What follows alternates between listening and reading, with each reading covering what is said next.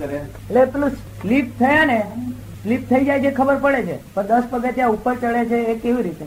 ચડાય તો તો જોવ ને તમે કહો તો તારો. ધંધો સ્લીપ નો બધું યાદ આવે એટલું પડે. કંટાળો માટે.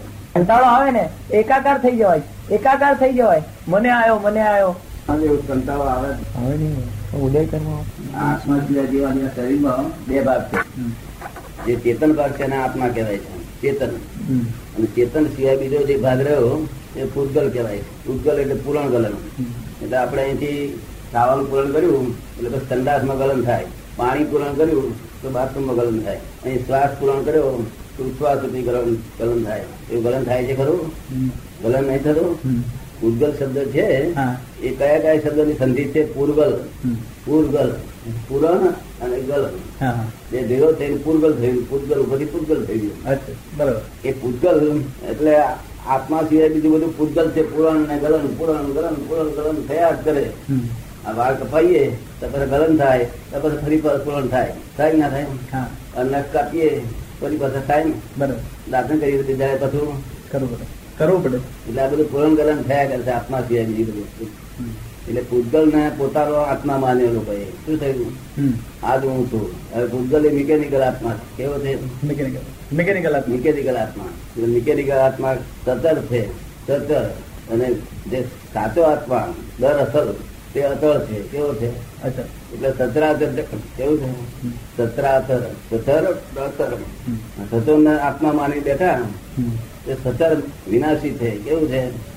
એટલે પોતાનો સ્વભાવ વિનાશી લાગે છે સચર એવું મરી જઈ અને જયારે અચલનો એને એ થાય અચલનો એને અનુભવ થાય ત્યારે પોતાને ખાતરી થાય કે મને કયું મરવાનું નથી મને કશું થવાનું નથી એવું લાગે. એને દુઃખ ઉત્પન્ન થાય નહીં પછી. કોઈ પણ પ્રકારનું દુઃખ ઉત્પન્ન થાય નહીં. દુઃખમાં સુખ લાગે. જગત આખું સુખ ખોળે છે.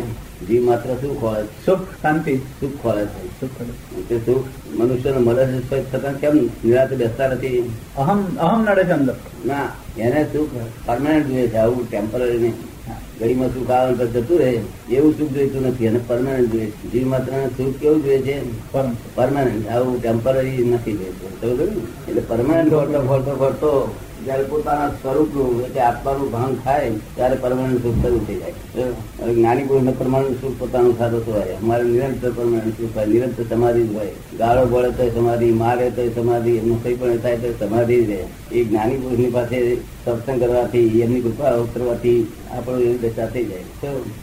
આ સુખો તો કલ્પિત સુખ છે. કેવું કલ્પિત? હા તમે માનો તો એમાં સુખ લાગે ના માનો બીજાને સુખ લાગે તમને જલેબી ભાવતી હોય બીજાને ના ભાવતી હોય. એટલે તમે જલેબી સુખ માની છે પેલા ના માની છે. તમે છે માંસાહાર ના ભાવતું હોય મુસ્લિમોને માંસાહાર પેલું ભાવતું હોય. એટલે કલ્પિત છે બધું. અને સાચું સુખ બધાને થતું છે. સાચું સુખ બધાને મુસ્લિમોને થતું આપણું બધાને થતું સનાતન સુખ કહેવાય. એ. આત્મા આત્માનો અનુભવ થાય એટલે મનની શાંતિ થઈ જતી સરસ થઈ જાય. આત્મા સિવાય મન બંધાય નહીં કોઈ જગ્યાએ. આ છોકરાઓને મારીએ તો એમના મનની શાંતિ ના જતી રહે કારણ કે આત્મા પ્રાપ્ત કરતા છોકરાઓ પછી એમ કઈ થાય ને આની ઇફેક્ટ જેલમાં ગાડે તો ઇફેક્ટ નથી. એના લોકોને મુક્ત રાખ્યા છે તો ચિંતા આખો દર ઉપા ઉપાધિ મન અશાંત રહ્યા કરે ને?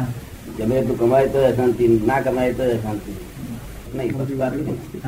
દરેક પક્ષનો હૃદય ગમ્ય છે દાદા. સીધી હૃદયમાં ઉતરે એવી વાણી છે આ. હૃદય ગમે તો સીધી હૃદયમાં ઉતરે એવી વાણી છે. સીધી એટલે એટલે જ કામ થઈ જાય નહીં કામ થાય નહીં. જે વાણી હૃદય ગમ્ય હોય ને તે જ કામ થાય ને થાય. આમાં તમારા મહત્વના પ્રશ્નો આવી બધા